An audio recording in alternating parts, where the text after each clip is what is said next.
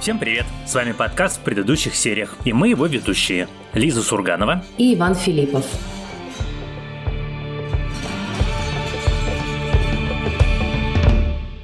Сегодня у нас выпуск, который мы называем также иначе «Сборная солянка». Это выпуск, в котором мы обсуждаем сериалы, которые сейчас смотрим, и обсуждаем их без спойлеров. То есть просто рассказываем о сюжете и о наших первых впечатлениях от просмотра. И сегодня поговорим про несколько таких новых и не очень сериалов. Надеемся, что вам будет из чего выбрать, если вдруг вы какие-то из них еще не видели. Да, у меня сегодня прямо разброс. У меня с одной стороны модная новинка из 2023 года, а с другой стороны сериал, который вышел аж в 2011 2011 году, так что видишь прямо десятилетие расцвета сериалов от начала до конца, считай. Ну что, начинай тогда. Хорошо, я тогда начну как раз с модной новинки и расскажу про сериал платформы Disney+, который называется «Асока». Это сериал вселенной «Звездные войны», действие которого происходит после окончания оригинальной трилогии Джорджа Лукаса, то есть Дарт Вейдера убили, Императора Палпатина убили, повстанцы победили, Империя повержена, и в далекой-далекой галактике вот-вот должен воцариться мир, но только Асока Тана, это ученица Энакина Скайуокера до того, как он пришел на темную сторону силы, тоже джедай, в общем, такая, как бы не совсем джедай, но почти джедай. И она не верит в то, что мир установился, и она считает, что республике все еще угрожает опасность, что галактике все еще угрожает опасность, потому что до сих пор жив и находится на свободе Гранд-Адмирал Траун, один из, значит, важнейших военачальников империи, который способен нивелировать все победы и все, значит, достижения молодого Скайуокера и э, всех повстанцев и восстановить империю, устроить такой имперский реванш. И, соответственно, Асока, который никто кроме нее не верит, начинает э, искать э, Гранд Адмирал Трауна. Ей в этом помогает ее замечательный дроид, которого зовут Хью Янг, и которого озвучивает Дэвид Теннант. И даже уже это одно является для меня аргументом для просмотра, потому что Теннанту прекрасно удаются роботы, и он здесь прям очень хороший. Такой подчеркнуто невыразительно андроидовый Теннант – это услада для ушей. Its memory core stays partially active even after termination. And if you get the power levels right, you can recover the droid's memory. And find out where it came from.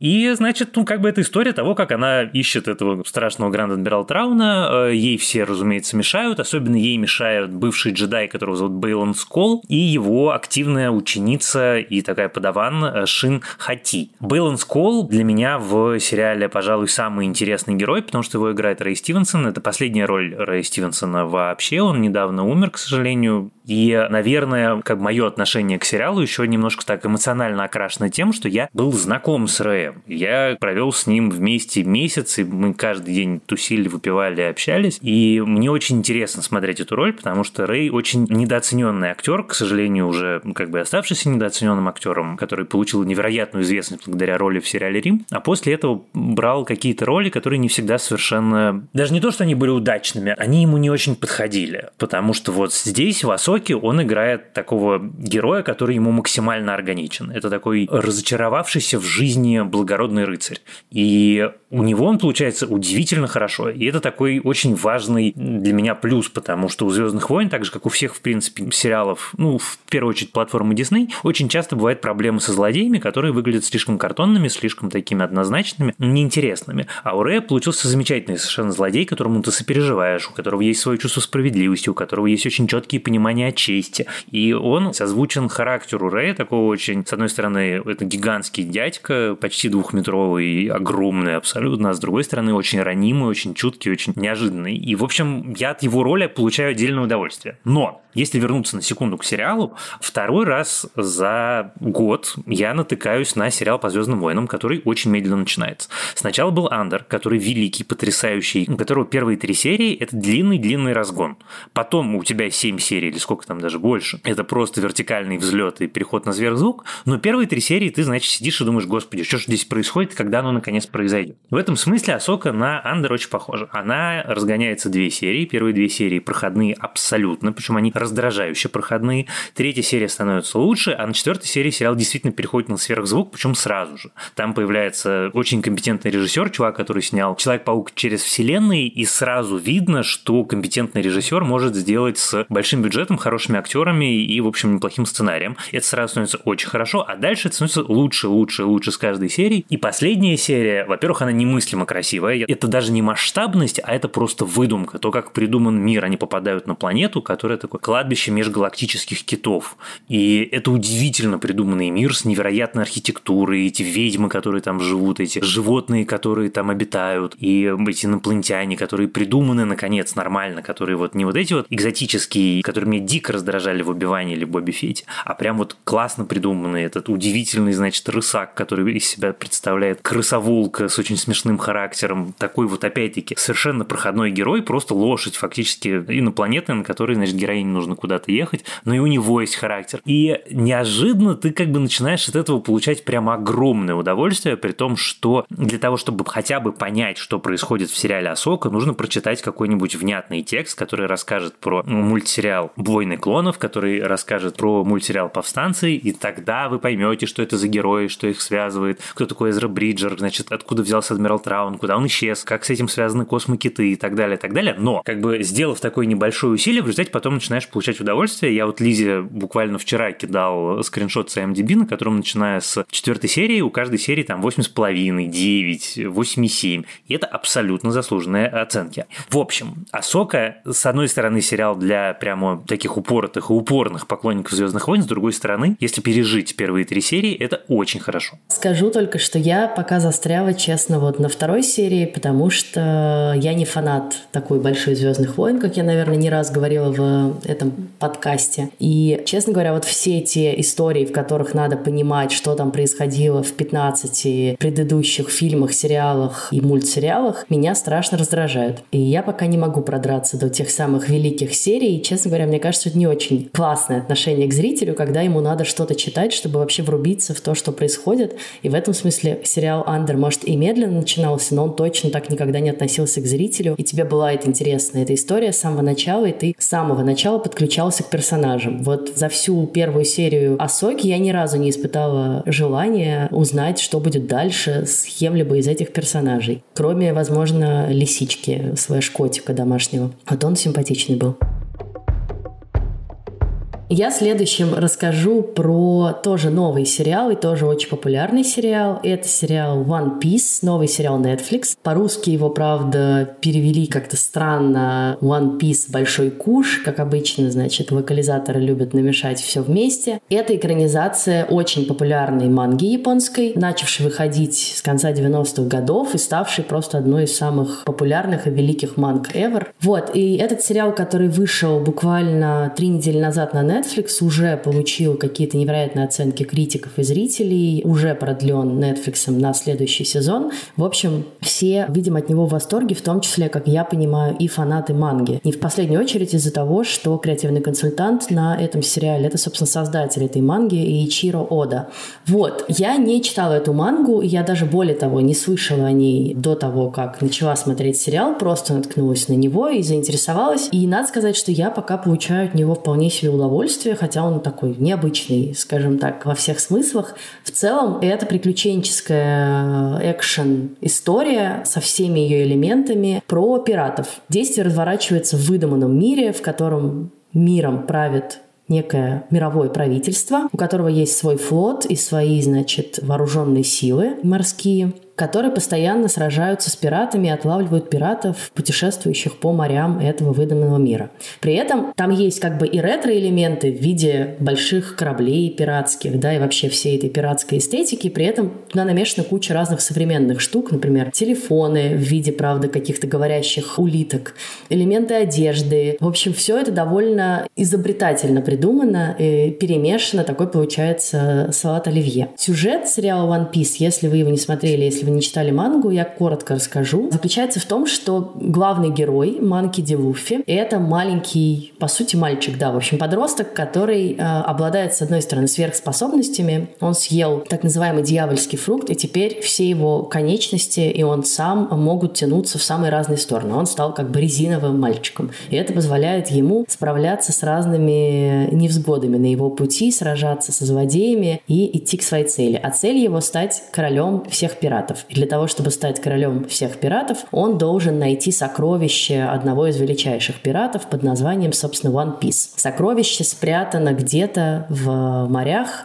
и его задача сначала найти карту, а потом, собственно, по этой карте прийти к сокровищу. Ну и по дороге он сколачивает свою команду. Необычность этой истории в том, что, в общем, он, конечно, никакой не пират в нашем с вами обычном представлении об этих людях, потому что это добрый, доброжелательный, полный энтузиазма парень, который просто хочет приключений и который верит, что у него все получится. И он просто всем сходу говорит, что я буду королем пиратов, чем вызывает и смех, и раздражение, и, в общем, часто довольно агрессивную реакцию. One piece will never be yours. You're just a sad, lonely little boy wearing another man's hat. I know exactly who I am.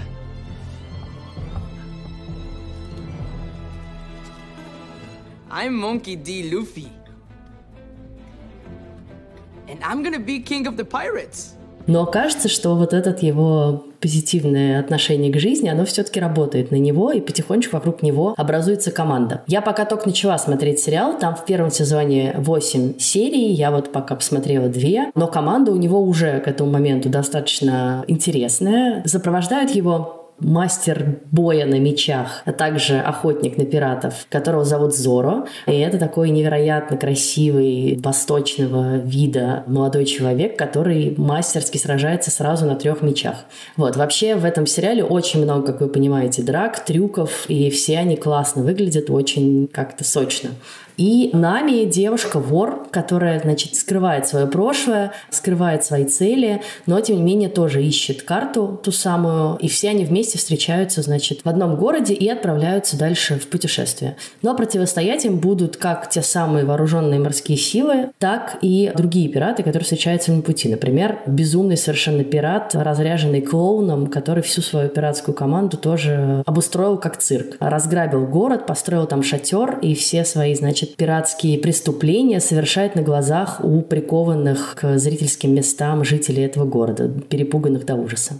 В общем, этот сериал такой довольно безумный, довольно милый при этом и смешной. Во многом, конечно, очень подростковый по своей интонации. При этом, мне кажется, интересный, даже если вы ничего не знаете про мангу, и вам просто хочется какого-то классного приключенческого экшена, очень яркого, какого-то отвлекающего от сегодняшнего мира и погружающего в совершенно новую вселенную, которая там там, правда, классно представлено. Ну, я, значит, видимо, все-таки продолжу смотреть, потому что меня немножко напугало это безумие, оно какое-то, наверное, показалось мне слишком красочным. С другой стороны, может быть, это связано с тем, что я сериал One Piece включил ровно после сериала, про который я хочу рассказать дальше. И как бы, наверное, на контрасте, может быть, что-то я там неправильно понял для себя, и нужно попробовать еще раз. А я хочу рассказать, собственно, про сериал, который называется «Убийство». Это датский сериал, и это абсолютно легендарная вещь. Я, значит, в рамках восполнения каких-то пробелов в образовании начал смотреть сериалы, которые я или не помню, или смотрел невнимательно, или вообще на самом деле не смотрел, как оказалось, с убийством. Например, я посмотрел сериал «Правительство», тоже датский сериал, абсолютно потрясающий, такой европейская версия западного крыла практически. И вот сейчас посмотрел «Убийство». «Убийство» я не смотрел датское, я смотрел его американский ремейк, гораздо гораздо более известный, как я понимаю, русскому зрителю, и довольно неплохой, но мне было все время интересно узнать, собственно, что это они переделывали. Так вот, это детективная история. Главная ее героиня – детектив, которую зовут Сара Лунд, и ее напарник Ян Майерс. Они вместе расследуют убийство девушки. В лесу в Копенгагене находят автомобиль, в багажнике которого лежит труп девушки, находят его в канале, его вытаскивают из канала. И это очень громкое убийство, которое потрясло не только город, абсолютно потрясло всю Данию. И вот Сара и Ян должны его расследовать. Начинается история с того, что Сара на самом деле вообще не собирается ничего расследовать, она собирается уехать вместе со своим бойфрендом в Швецию, она готовится к переезду, но начальник доставляет ее взять последнее дело, и это дело, разумеется, оказывается там ни разу не последним, и оно затягивает ее все дальше и дальше, и, значит, никакого больше ей переезда. Почему этот сериал важный, почему этот сериал крутой, и, честно говоря, почему этот сериал считается одним из основоположников жанра скандинуар, становится понятным примерно к концу первой серии.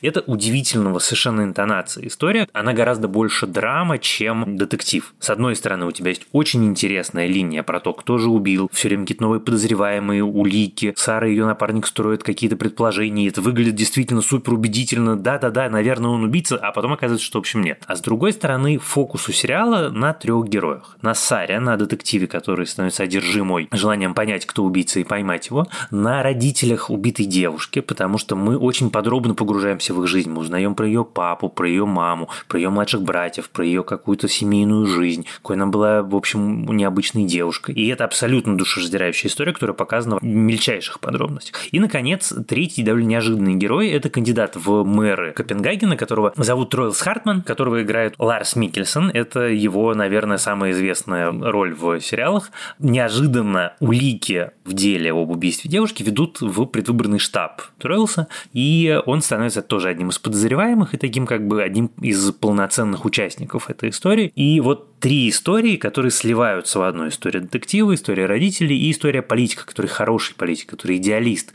и как бы что с ним делает это расследование, как он меняется, как бы как меняется его жизнь, почему он поступает так, а не иначе. И это, честно признаюсь, невероятное совершенно телевидение наравне с э, сериалом «Мост», такая история, у которой есть, пожалуй, один единственный минус. Собственно, американский ремейк его очень эффективно вылечил. У оригинального убийства 20 серий. 20 серий для такой истории – это очень-очень много. Это, на самом деле, как бы, честно говоря, вдвое больше, чем ей надо, но вот американский ремейк сократил с 20 до 13, и это уже, честно говоря, сильно легче и сильно проще, потому что понятно, что авторы этого конкретного сериала были заложниками формата телевизионного, но для современного зрителя это тяжеловато. При этом финал невероятный, финале есть отдельные сцены абсолютно фантастические. В общем, это, на мой взгляд, такая штука, которую стоит посмотреть, особенно если вы любите жанр скандинуар, особенно если вы не видели этот сериал, или вам интересно, ну, как бы такое явление, как сериал «Строение», потому что внутри убийства есть ответы на огромное количество вопросов, почему этот жанр появился, как он развивается, куда он движется дальше, и тем более мы вот с Лизой недавно обсуждали сериал «Дедлох», который тоже в том числе корнями своими уходит именно в датское убийство, не в американское.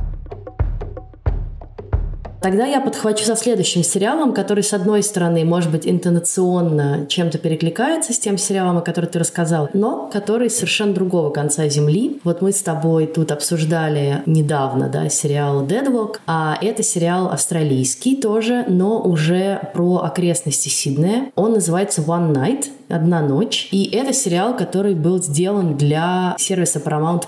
На самом деле мини-сериал, там всего 6 серий, явно не предполагается продолжение. Мне кажется, про него особенно никто пока не знает, но он довольно интересный, особенно если вы любите триллеры, если вы любите вот такие медленные сериалы, погружающие вас в атмосферу маленького городка, типа Дедлок, типа Вершина озера. Вот он очень похож на Вершину озера, с тем только исключением, что здесь как бы нет расследования толком, и здесь нет убийства.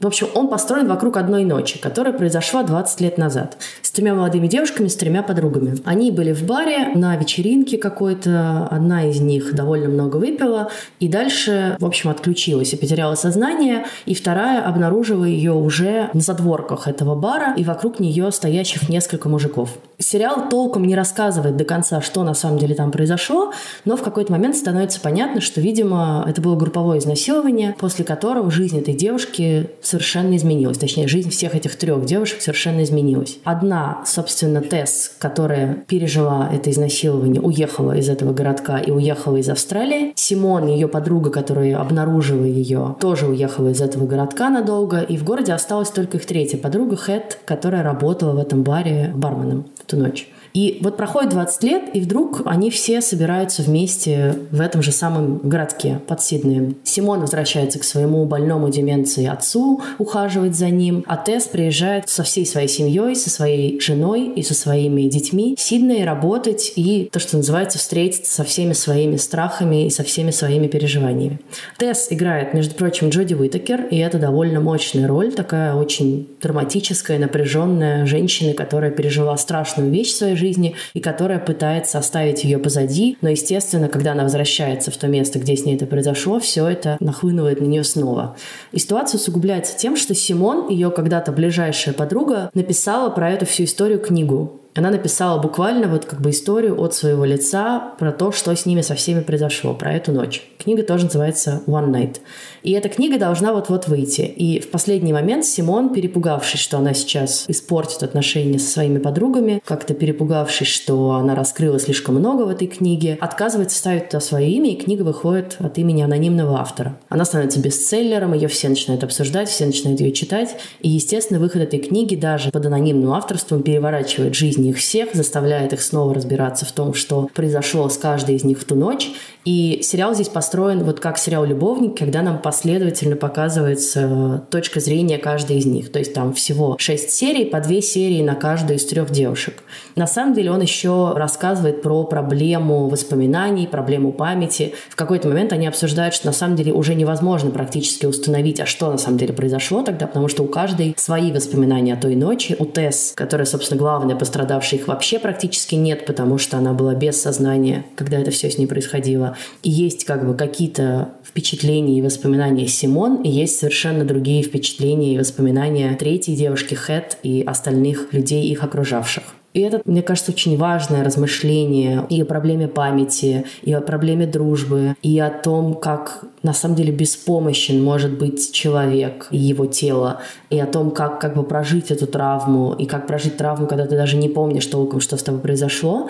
Мне было довольно интересно его смотреть. Я не могу сказать, что он какой-то великий, но он действительно такой атмосферный, хорошо держащий тебя в напряжении. Ты до последнего не знаешь, как это все развернется и чем закончится для них троих, и переживаешь искренне за их дружбу.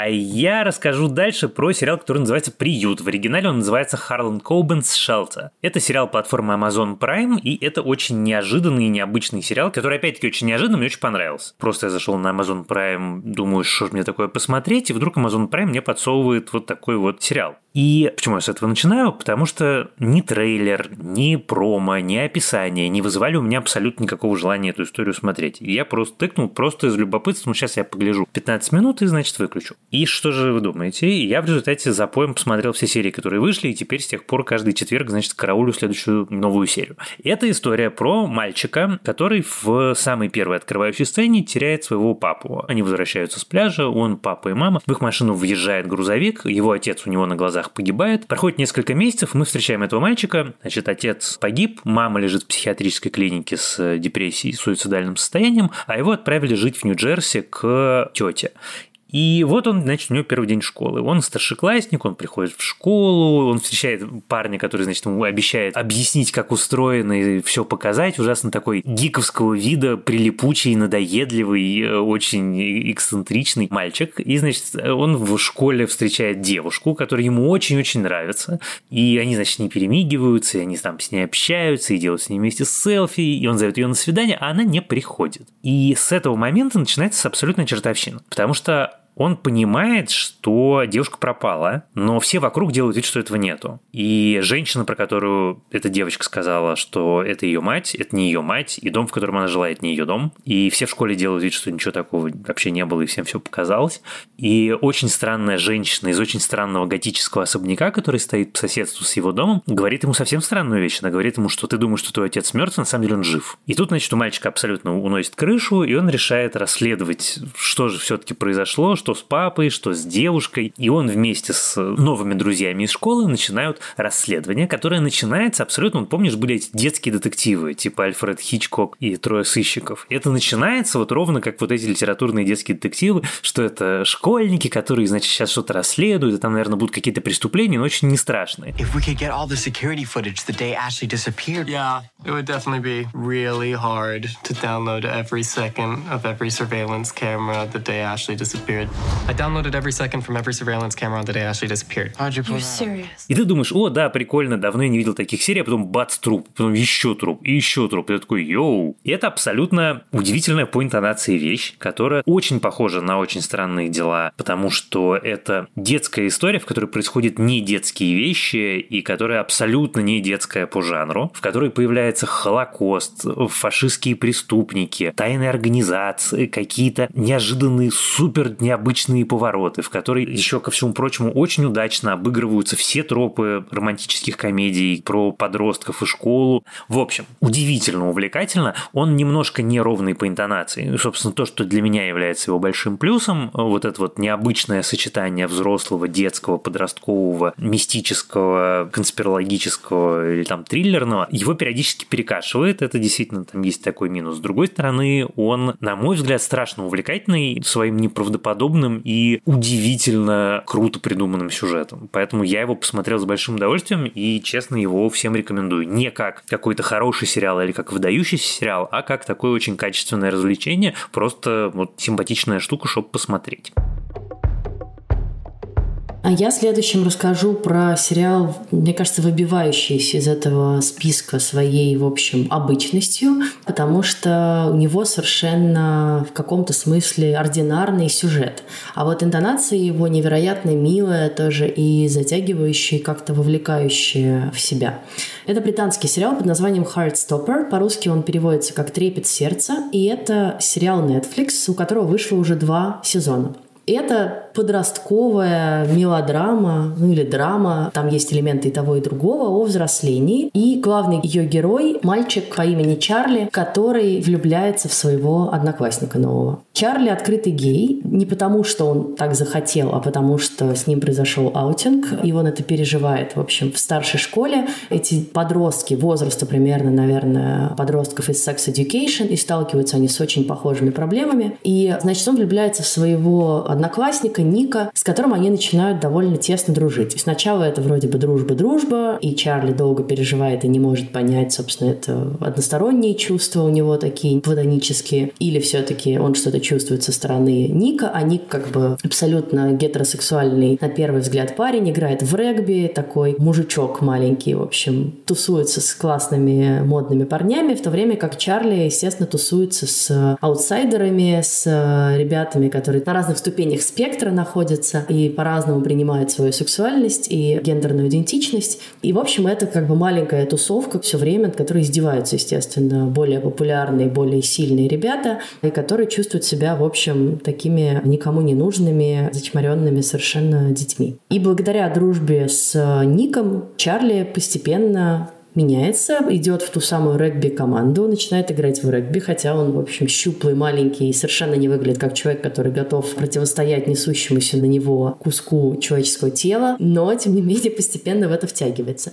И как бы тут бессмысленно говорить про сюжет, потому что, в общем, это весь сюжет, да, такие подростковые переживания, первая любовь, переживания из-за того, раскрыть ли свои чувства, наложенные на то, что это подростки геи или подростки-трансгендеры в обычной британской школе со всеми вытекающими последствиями. Сериал основан на одноименном графическом романе авторства Алис Оусман. И это такой, ну, в общем, правда, абсолютно подростковая история, в которую я как-то почему-то втянулась и с большим удовольствием ее посмотрела. Я не уверена, что я буду смотреть оставшийся второй сезон и следующий третий, но, тем не менее, в общем, если вы ищете что-то такое не очень напряжная. Тут, несмотря на то, что главный герой сталкивается, конечно, с проблемами из-за своей ориентации, тем не менее, это не какая-то суровая и мрачная гей-драма. Наоборот, все достаточно хорошо заканчивается для всех главных героев. На этом мы заканчиваем наш сегодняшний выпуск целых шесть сериалов, которые вы можете посмотреть или не посмотреть, исходя из наших сегодняшних рекомендаций. А в следующий раз мы обсудим последний, четвертый сезон сериала «Половое воспитание» Sex Education, который вышел буквально вчера. В мой день рождения. Подарочек такой Ване принесли. И, кстати, не забудьте, если вдруг вы еще не послушали, послушать прекрасное поздравление от наших продюсеров Вани в телеграм-канале подкаста, а именно все тесты Вани за всю историю подкаста. Это было так смешно смешно, я так хохотал. И все это доходило только до ушей наших продюсеров и звукорежиссеров, а теперь это достояние всего мира. Так вот, значит, 21 сентября вышел финальный сезон Sex Education, который мы в следующий раз и обсудим, и обсудим, как мы проводим наших любимых уже героев. Слушайте нас, пожалуйста, на всех платформах от Apple Podcasts до Яндекс Музыки и YouTube. Ставьте нам оценки, ставьте нам сердечки и звездочки, пишите отзывы, а еще пишите нам письма на почту подкаст собакакинопоиск.ру и приходите в наш телеграм-канал в предыдущих сериях и его чат. Я напоминаю, что мы всегда рады рекомендациям, что посмотреть нового или старого, и мы часто на эти рекомендации реагируем, когда не знаем сами, что же нам включить вечером. Так что не стесняйтесь рассказать нам, что вы сейчас интересного тоже смотрите. И, возможно, именно ваш сериал станет основой нашего следующего выпуска. А помогали нам в записи нашего сегодняшнего выпуска наши продюсеры Елена Рябцева и Бетси Исакова и звукорежиссерка Лера Кусто. Да, а я еще напоминаю, что у нас есть рубрика с рекомендациями от слушателей, что посмотреть на кинопоиске. Поэтому, если вы хотите так нам оставить рекомендацию, то, пожалуйста, сделайте это, записав аудиосообщение в Телеграм-бот собака КП Аудиобот. А с вами были Иван Филиппов и Лиза Сурганова. Пока. До следующего раза.